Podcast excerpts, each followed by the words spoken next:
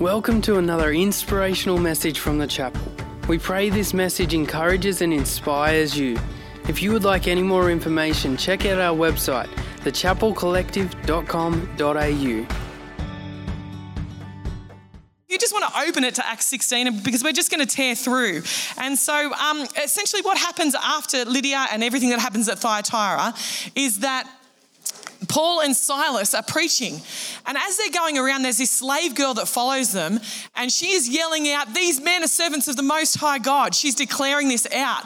Now, what is a little bit different to our Western sensitivities is that this woman was actually, this girl was demon possessed. Now, um, I don't know how you feel about that. Maybe you don't give much thought to the enemy or evil or anything like that. And you're like, oh, I thought that that was just in movies where their heads turn 360s and stuff like that. No, a very real um, phenomena. And, you know, if you go to some countries, you'll see it actually common. Uh, worship of the devil is common. And you see lots of people who are actually demon possessed. So while that freaks us out a little, um, it doesn't freak a lot of other people out. And so this woman, this girl, she's a slave girl and she's walking around and eventually Paul gets annoyed and he turns around and says, Hush now in the name of Jesus. And you, demon, come out of her. Now, he just takes immediate authority in the name of Jesus because that's what anyone who believes in Jesus can do. Just instantly declare his name, take authority in a situation. So, if you, the thought of all this demon stuff does freak you out, just know that if you believe in Jesus, you can invoke the name of Jesus and you are the most powerful person in that room, no matter what is going on spiritually in the atmosphere. And so he says, Get out. I command you this very moment. And it came out that very moment. But what happened was, that in the midst of that warfare, there were people that owned that girl. It says that she was a slave girl, and they exploited her for her gift, and um, because she would tell people's fortunes. And so that now the demon's gone, she no longer has that power that was given to her by the enemy, and, and now they're out of pocket. So they, of course, get very cranky. They stir up a crowd, and they end up putting Paul and Silas in prison. Uh, it would appear that in this moment the devil has won um, that he's silenced the preachers of the gospel. So, what's their response to that in that moment? Well, they just start to worship. And uh, I want to thank the worship team. I'm so grateful to the worship team that they come in early and create an atmosphere to bring us into the presence of God. Uh, you, we, we never want to forget the amazing thing that happens when we worship God um, in the Old Testament, they would send the singers out first into battle. And it wasn't like sending the Irish out first into battle because they were good cannon fodder. Um, well, here's the singers. This one's a bit tone deaf. Uh, as you go, thank you, enemy, take them out. Yes. No, it wasn't like that. It was like we are declaring the victory up front. And so here, they're worshiping. They're, they're chained. They're literally chained. Their feet are in stocks. Um, this is uh, 2020 in a South American country. These people have broken quarantine. And so they put them in stocks stocks in the in the town square, and stocks are intended to, um, if they're in public, to humiliate you. Um, but there, they were actually in a dungeon, and their feet were in stocks, so they couldn't move, but they still had their voices, so they started to praise God. And what happened was that the stocks fell off their feet. They opened, they were padlocked, but the chains fell off because that is what worship does. Worship in the natural here very much was.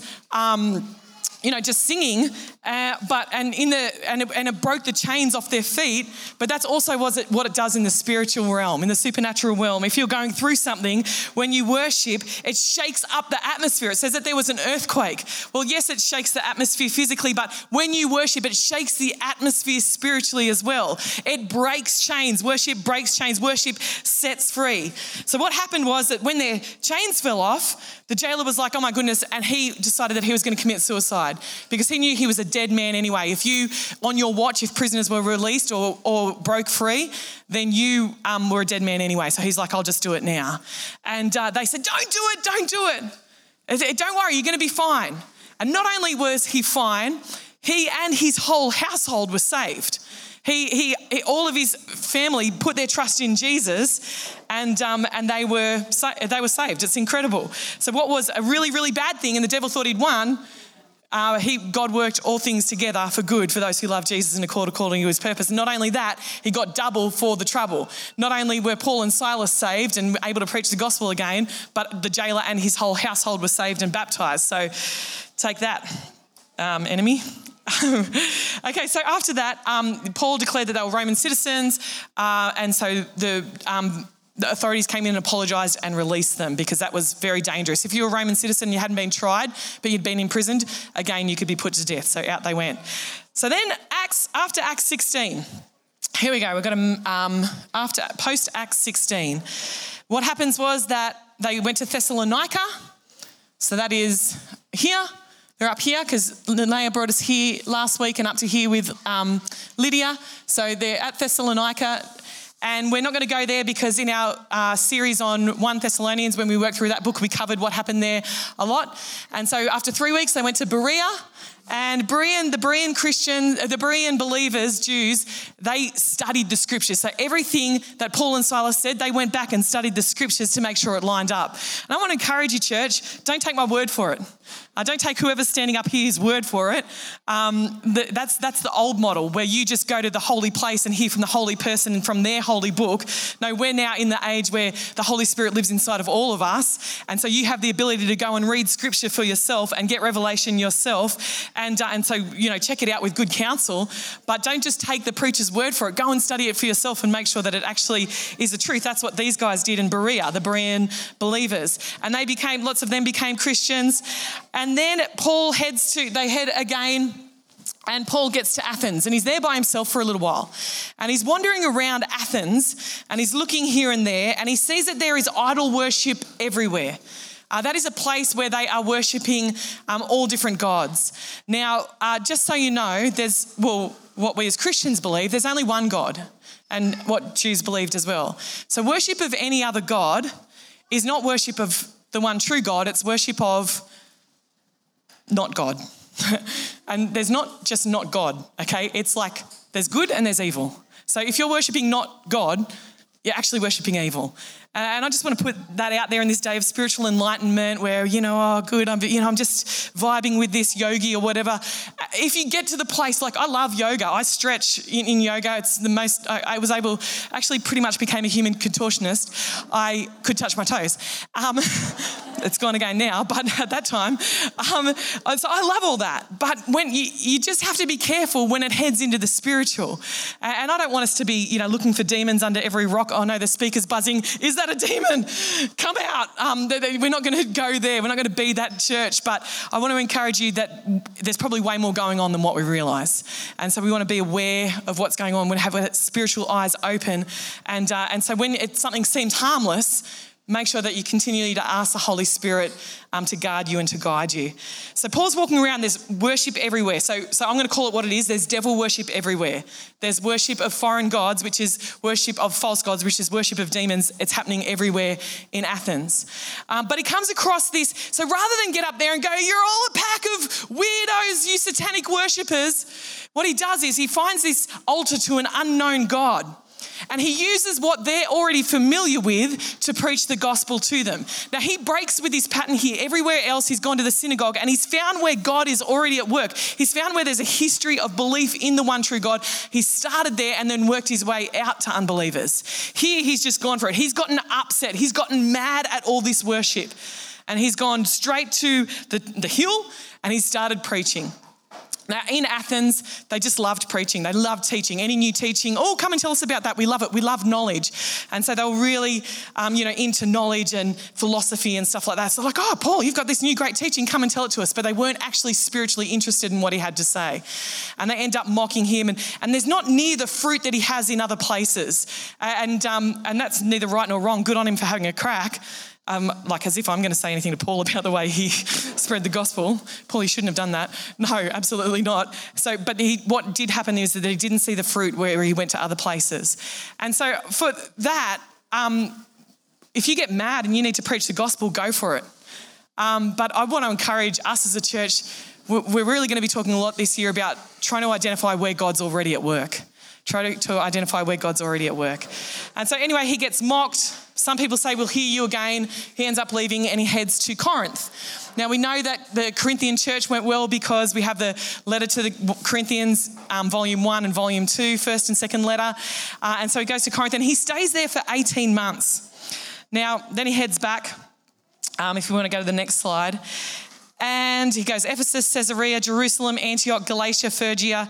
And meanwhile, oh, I forgot to tell you about what happened in Corinth. One of the things that happened was that he met Aquila and Priscilla. Now, um, they're just awesome people, so I just wanted to let you know that.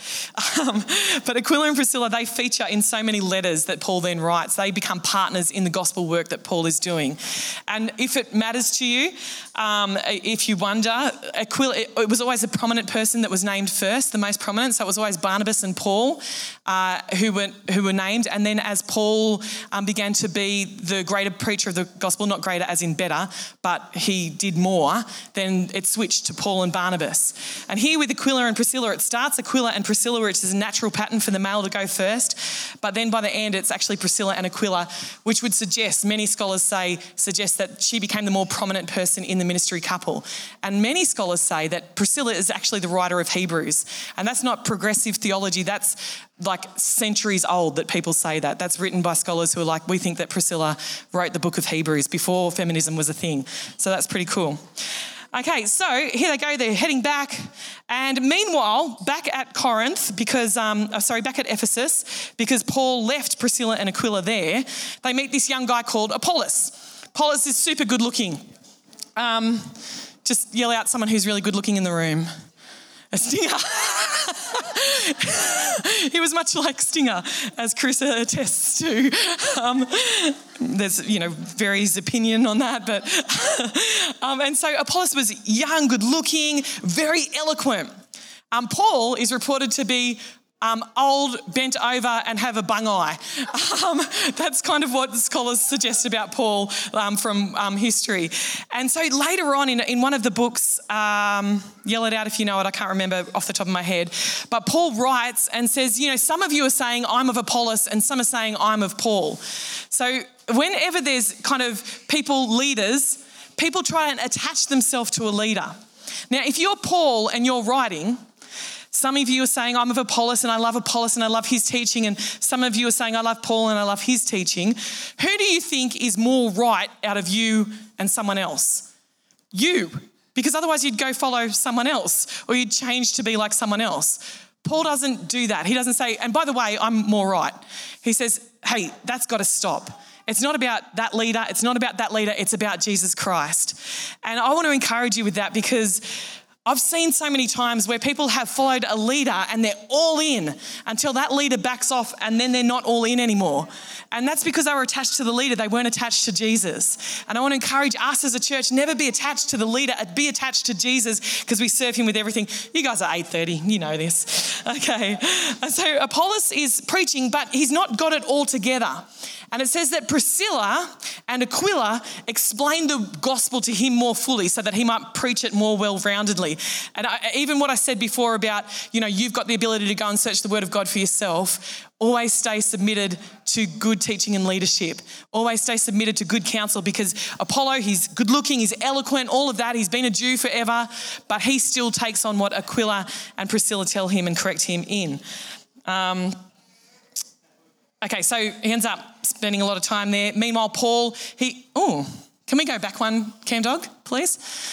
Thank you. So, meanwhile, Paul heads back around here. He's in Antioch. He goes to Galatia. He goes to Phrygia, which is over here. Cappadocia is over here. So, he's spending a lot of time around here. And, uh, and then he heads to Ephesus. And, and this is the time that you can put that other one back up, thanks, mate. Um, this is a time of unusual miracles. It says that he prayed for handkerchiefs and people would take them home and put them on sick people and they'd be healed. And, uh, and you know, um, you might say, whoa, that was very specific for that time. Um, there are reports of that happening all over the world today. This is not, our God is not limited um, by time and space. He's like, he's the same God that he's always been. And so, he, yeah, that's happening all over the world. Um, incredible, unusual miracles that are taking place and lots of deliverance from demonic possession. So, um, what happens is that some of the Jews see this and they're like, that is pretty cool. We want to do that as well. Now, there were Jewish exorcists.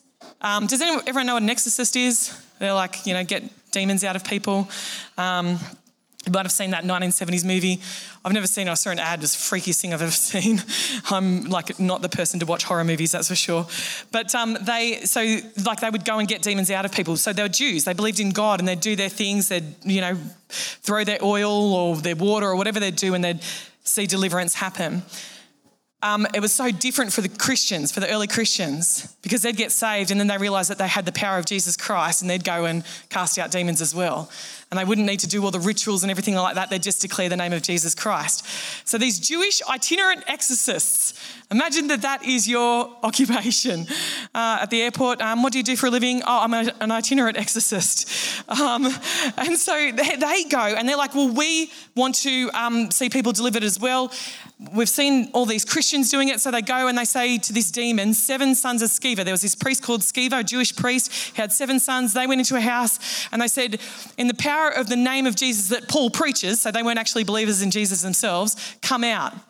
You see, you have to have the faith and belief in Jesus. You can't just use his name for your own purpose. It says that that demon overcame them all, all seven of these men, and they were they're busted. Like they're like, where you know they were overcome. Now, again, looks like the devil's won. But what happened is that the fear of God went so deep into people that um, people just started putting their trust in Jesus all over the place. They were like, what the heck, heck happened there? I don't know what's going on. Oh my goodness, we've got to put our trust in God. And, and broad regions um, became believers. And what actually happened was that they brought all their sorcery books, their satanic books, their Harry Potter, their Dungeons and Dragons, put it in the town square and lit it on fire. Not Harry Potter, not Dungeons and Dragons. It's um, okay. Yeah, that was a joke. But their, um, all their bad books, they, they and, and it says, what does it say here? like some astronomical amount of money that it was worth. So not only is are people being delivered, saved, set free, but all the strongholds that the enemy had are being burnt. They're being done away with. And what they might have, you know, in a pinch gone back to, it's gone now. They don't have it to go back to. Um, so there's this incredible uh, overcoming, but that's not where it stops. Oh my goodness, I don't know um, when I started, but I'm going to stop. I'm going to stop in just a few minutes. Let me just tear through this. Here's a temple. Worship of Diana, this was everywhere in um, the ancient Near East. They loved Diana. And, and so, again, uh, people are turning to Jesus, they're stopping worship. And so, all the people that made idols, they get really upset. All the people who made money off the worship of Diana, they get upset. They rip in and they um, start to um, you know, stir up the crowd again because they don't want uh, Jesus to be worshipped. They want Diana to be worshipped so that they can continue to get wealth. They unionize essentially and um, form a body to get rid of them. Um, but 70 years later, worship of Diana dies out. This is like a this is a massive stronghold. We've gone from one girl who is demon possessed, then we've gone to like this region where obviously that you know they got rid of all their books and everything else, and now we're going to the strategic level warfare that's happening here, and and and 70 years later, you barely hear of Diana worship. 300 AD, Christianity is made the national um, religion, and Rome has enabled all the roads to spread Christianity far and wide. So I just, God's playing a long game. if it looks like the devil's winning on any front, God's playing a long game and he will have the victory. We sang it before. Let's believe it. He had the victory. Okay, next slide. Um, we're ripping through Acts 20 and 21 and 22 ish so that Phoebe can finish 22 to 28 next week. Luke's back. That's exciting because they're back at uh, Philippi. Luke rejoins them.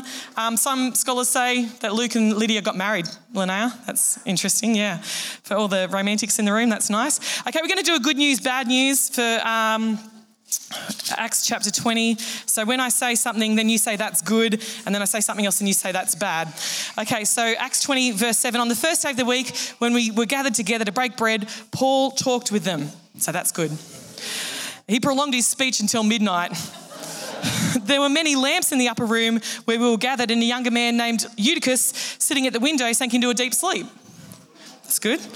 As Paul talked still longer and being overcome by sleep, he fell down the third story and was taken up dead. It was bad. And Paul went down and bent over him and taking him up in his arms said, Do not be alarmed, for his life is in him. And when Paul had gone up and broken bread and eaten, um, he was alive. It's good, right? Okay, so I read a preaching book. It was called Saving Eutychus, and it was about how to not preach boring. Um, and so, essentially, like if you love one hour preaching, one hour services, this passage is what it's based off. People die when church goes too long. People, um, so let's just remember that. Um, okay, uh, then um, Paul has at this time the revelation that actually he's going to go all the way to Jerusalem and to Rome, and he's going to die. He has that revelation, and so what happens then? Again is that there's people speaking prophetic words saying, Don't go, Paul. But Paul has a resolve. And so that also is an encouragement. Don't just like everyone that comes up to you and says, Oh, I believe that God said blah, blah, blah. Say thank you, but don't then, that's law for you. Put that on the shelf, pray into it, wait for confirmation, and wait till God resonates it within you. Oh, you're going to go around the world preaching. Thank you. Lord, can you let that happen if it's going to happen? I'm not going to wait for it. I'm going to get about life. Oh, um, the Lord told me that um, you shouldn't move to Tamworth from Narrabri, Brad. you rebuke that in the name of the Lord. um, we, we, we don't want to just take willy nilly everything, put it on the shelf, pray into it. Um, because another prophecy comes that says, Yep, you'll go, but you're going to die. Cool. Okay, so then there's trouble with the Jews, as usual. Um, I, I don't have a timer, but I'm out of time, I believe. So um, let's just take a moment, maybe stretch, and then Andrew's going to come and bring the word. Um, we won't do a discussion because I think I've gone over. So let's just stand up. Uh, headbutt, high five, or handshake the person next to you, and um, then we'll get back into it. All right, what I'm going to do is we'll we'll go into Acts 17, but we'll talk about the rest of Acts as well. So we'll stick with Acts 17. Um, for those that have Bible and flicking through, you can stay there right about now or flick back. Um, I was in a cab this week and chatting to the cabbie as I like to do. I'm one of those annoying customers that likes to get life stories of cab drivers and um, really interested to hear his story. And he was he asked me what I did. I told him um, what I do for a living, and that killed the conversation naturally. And and I started asking about him. He was Indian descent. I have a love of India. Been there a few times, and uh, wanted to ask him about his background. He was telling me that he was a, a Kashmiri Muslim. So he's from Kashmir, which is like top west uh, of India. And if you don't know what's going on in Kashmir for the last like 60 years, since the 40s, the uh, uh, Pakistani Muslims are fighting the Indian Hindus because of the Christian colonial English people who took over that area. And so I was asking him about his religious experience, and he was saying, Well, it's fine that you believe what you believe. I'm a Muslim, but I really just want to hope that people that uh, profess to religion actually are just making the world a bit more of a peaceful place. And I thought, isn't that an interesting idea? So he was just uh, wrestling with his own uh, Islamicness. I don't know if that's a word, it's a word now. And he was just saying that peace is just all he wants. It doesn't matter about the message of Jesus or the message of Allah or the message of all the thousands of Hindu gods. We just want peace. And I was just thinking, that's an amazing synopsis of how our society, our religious examples, our religious attitudes are set these days is that people just they don't want to hear about the ins and outs of every religion the pros and cons the consequences of this the consequences of not taking on that religion. But they just want to know that it's just going to make the world a nice happy little place. And that's not the case. And so we read in Acts 17 that Paul um, has a, a lot of interactions with a lot of different people groups. And they, and he's in Athens, which is a melting pot of thinking, and he just has to deal with those kind of diluted attitudes. And I don't know about you, but I find that in Australia, we see that there's a general ho humness towards religion right now. Would everyone agree that there's a bit of a, a, sway away from religion? The census might indicate that, and that's fine as it is. We're just talking about numbers on a census. But they're just people just ticking a box saying that they don't believe in any religion. That may not mean that they're open or closed to it, it may just mean that they're not brought into it into a religion, into a religious way of thinking, into a, a teaching of a God. And I don't know if you guys do this, but if I'm sitting down and watching Netflix and I turn it on and I'm just scrolling through, and it's about five minutes of scrolling through all the things that I've saved on my list, and then I go to Amazon Prime and do the same thing as well. Does anyone do that? Does anyone do that? I feel like in Australia right now, we do that with religious teachings. We're just waiting for something to pop right up to really grab our attention and just go, you know what? This is it. This is what I want to absorb. This is what I want to uh, invest in over the next little while. But anyway, let's look at Acts, 6, uh, Acts 17, and I'm going to pull a few things out uh, right now. So, Acts 17 in verse 2, Paul goes to the synagogue. He talks to Jews there, and Jews believe. And in verse 4, it says, Some of the Jews were persuaded and joined Paul and Silas, as did a number of God fearing Greeks and not a few prominent women. Um, and in, in 17.5 it says, But the Jews were jealous, so they rounded up some, I love this term, bad characters.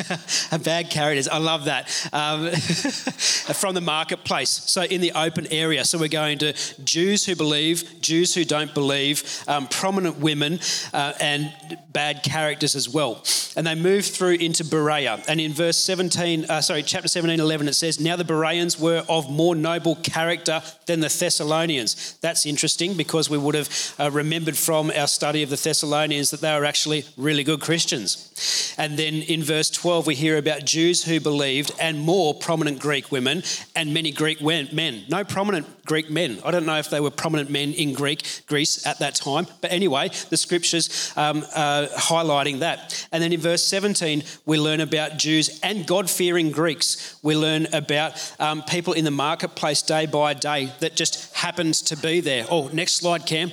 And uh, and then in the Areopagus, Areopagus, we have Epicurean and Stoic philosophers. Smart dudes know what they're talking about. You wouldn't invite them to a party at your place because they're boring. They just want to talk about religious ideas and whatever else. Um, probably dressed in tweed, those kind of guys, twiddle their mustaches, whatever else. Great, smart, useless. Anyway. Any Epicureans or Stoics in here this morning? No, good, fine, great. but the different people in these chapters have something in common. And it doesn't matter what demographic group they come from, it's the sense that there's, there's someone in any kind of demographic that actually wants to hear about God. So it doesn't matter what ethnicity, what religious background, um, what socio-economic um, background you come from, social origin, that's a new term. That just means whether you're poor or you're rich, or whether you cut, or the postcode. That's a new one that the Australian government have thrown out um, in the last census. It doesn't matter where you come from, who, which group you're from, but there is someone in every one of those groups that actually wants to hear about the Word of God. And that's what we learn from here. And so we see that all throughout Acts, Paul, Silas, Barnabas, Timothy, Co., they're all trying to find these people in different areas, in different religious groups that actually want to hear. And so we go about our work week and our lives in general, and that's the kind of lesson that we can take out of Acts uh, as we move forward into our life is that anyone from any walk of life could actually want to hear the word of God. But do we actually think that way when we're talking to people? Ephesians 4 4 to 7 says, There is but one body and one spirit, just as you were called to one hope when you were called one Lord, one faith, one baptism, one God and Father over all, who is uh, uh, sorry, one God and Father of all, who is over all and through all and in all. But to each one of us, grace has been given as Christ has apportioned it. And so it's such a revolutionary message that is still revolutionary today. In my studies uh, in Bible college, I did a subject called Global Christianity, and it was all about how the Great Commission and Acts 1 8, you know, you'll be in Jerusalem and then you'll go into Judea, Samaria, and to the ends of the earth, was all about how that is actually being fulfilled in our modern times. And I want to run some stats by you right now because we often think about our local context in Australia, but we don't, uh, we don't expand our thinking into thinking about the, the global church and how Christianity is moving today. And so in 2010, across North America, Europe, and Oceania, there were 902 million Christians. and that is likely to decline by 1 million in the next 40 in that the space of 40 years up to 2050 so that's not all doom and gloom that's 1 million difference according to some research by the Pew Forum study that was done about 8 years ago and so in the in Africa, Asia and Latin America in 2010 there were 1.39 billion Christians. And the Pew Research uh, Foundation say that that is likely to rise to 2.287 billion by 2050, almost double. And so, yeah, we got a U back there. And so we, we see this data, and that's forecast, but it's, it's, it's really well analysed. And it's conservative as well. It's conservative. So the, the 901 million is put up and the 2.287 is put down according to the notes to that research. So that could even be even greater. And so when we hear about the doom and gloom or the, the fall of Christianity and the fall of this church and the fall of this denomination, when we take it into a global context, a context that was expanded because of Paul and Silas and Barnabas in the Acts church in the early years, that they started this juggernaut off that is still actually expanding exponentially to this day to the glory of God. And at the time of my studies, Phoebe and I were living in Melbourne, and we went to a church on the outskirts of Melbourne. It was about 70 years old, and it started because uh, after the post World War II, there were a lot of European migrants who came to Australia, and they brought their own version of Christianity. And this church is an ACC church, same denomination as us here at the chapel, and it's still growing really strong. Um, up to a thousand people every Sunday, planting here, there, and everywhere in Melbourne. It's really going well. But if you read about Christianity in Melbourne, you hear about what's going on in Fitzroy and Brunswick and this far left left movement of veganism and free spirituality and gender fluidity and house organic churches that don't actually connect in with Jesus. It's just a free expression of religion. And so there's this sway, there's, a, there's this public narrative that there's this sway away from Christianity. And that extends all through Australia right now. But what our church in Melbourne did was they realised that, hang on, we've got global movement around Australia, and we're seeing hundreds of Chinese students coming out of communist controlled China coming to Australia, he- having heard an adulterated version of the gospel of Jesus. They come to university with all this freedom, and then they get to hear the real gospel from people in that church. And the same with people breaking out of Iran, and the same uh, people breaking out of India Hindu held India, and these kids, these 18 year old, 19 year old kids, are coming to know the Lord. And so they, this church just went away from the thinking that was written about in newspapers and on TV, and they're seeing this groundswell of gospel movement right in a place where supposedly God is dead. And so sometimes we just have to think about different ways or different people or different ways or different methods to present the gospel to different people. There are a lot of people out there who haven't heard the gospel, read the gospel, experienced the gospel. There's an audience for the gospel everywhere. And that's what the book of Acts is all about. That's they're just f- finding their way through the known world and figuring out who is going to hear about Jesus today, right now, around me, in my vicinity, wherever it may be. Romans 10 14, 15 says, How then can they call on the one they have not believed in? And how can they believe in the one of whom they have not heard? And how can they hear without someone preaching to them? And how can anyone preach unless they are sent? As it is written, how beautiful are the feet of those who bring good news. Turn to the person on your table and say, You have beautiful feet. that is disgusting.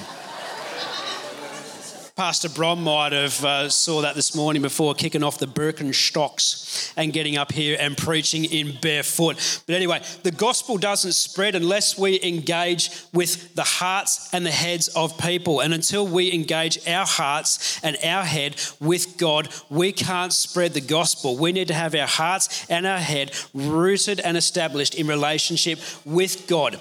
So as we get into this season of prayer and fasting, as we start 21 days of prayer and fasting tomorrow, in whatever way, shape, or form that may be. May it be your prayer as you go about seeking God and going deeper with God. To have a heart filled with His love and a head filled with knowledge and with methods of speaking to other people and inviting them into gospel living. Now, in, we're going to go back into Acts 17 uh, and go to 24 through to 28 now. The God who made the world and everything in it is the Lord of heaven and earth and does not live in temples built by human hands. This is Paul talking to the Stoics and Epicureans at the Areopagus in Athens, the smart dudes that you wouldn't invite to parties. And he, God, is not served by human hands as if he needed anything. Rather, he himself gives everyone life and breath and everything else. From one man, Jesus, he made all the nations that they should inhabit the whole earth, and he marked out their appointed times in history and the boundaries of their lands here's what I love God did this so that they would seek Him and perhaps reach out for Him and find Him, though He is not far from any one of us. For in Him we live and move and have our being, as some of your own poets have said, we are His offspring.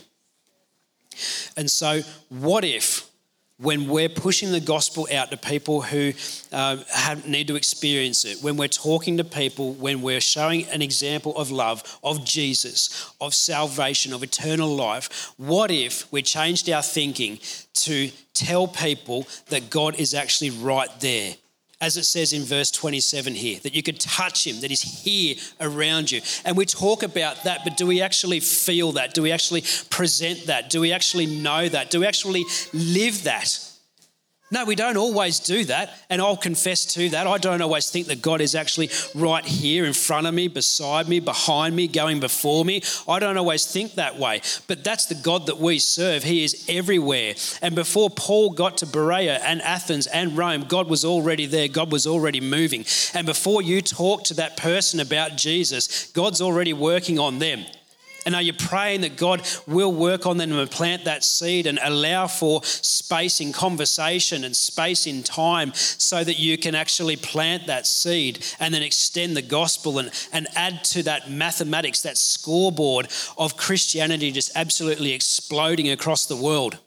Do you want to go on that journey? I do. I think that's exciting. I want to be part of the global um, con- the, the, the global push of the gospel. I want to see it go to the ends of the earth. I want to fulfill acts that, that the gospel will go to every corner of the earth. And so I want to be a part of that. I want to hear about stories of the gospel being spread through Tamworth and Guyra and Gunnedah and Bendemeer and Port Macquarie and Armidale and anywhere else that the chapel will have a footprint in years to come because I want to be a part of something special, something good, something winning. I want to be part of the winning team. Do you guys? Or am I just getting excited by myself? Yeah? Can I pray over this as we as we get into uh, Vision Sunday and, and 21 days of prayer and fasting that the chapel would just explode and the church of God would just explode because of faithful people like us, like you, wanting to see the gospel spread. Father God, thank you so much that you still work through your people today. We've heard a lot about that this morning. We prayed for you to work through our tiny kids and our teenagers and our teachers. And Lord, we just read at Acts and we just we get excited about people spreading the gospel because of their faithful service to the calling that you put on their life. And so, Father, as we spend more time with you, intentional, intentionally more time with you throughout these next 20 21 days of prayer and fasting, we ask that calling will be clear. We ask that conviction will be strong. We ask that um, the, your love will be so radiant through us that people will want to start conversations as much as we want to start conversations with them about you. And so, Father, would you spread your love through people like us, broken people like us, so that we can celebrate and, and see the kingdom of heaven explode. We ask this only for your glory, and we ask this in your mighty name. Amen. Hey again, thanks so much for joining us on this podcast. Whether you are new and exploring your faith or a follower of Jesus, there's a next step for you. There is always room to grow, more to be done, destiny to be pursued, and people to be reached. So, what's your next step? To find out, head over to thechapelcollective.com.au. And thanks again for listening.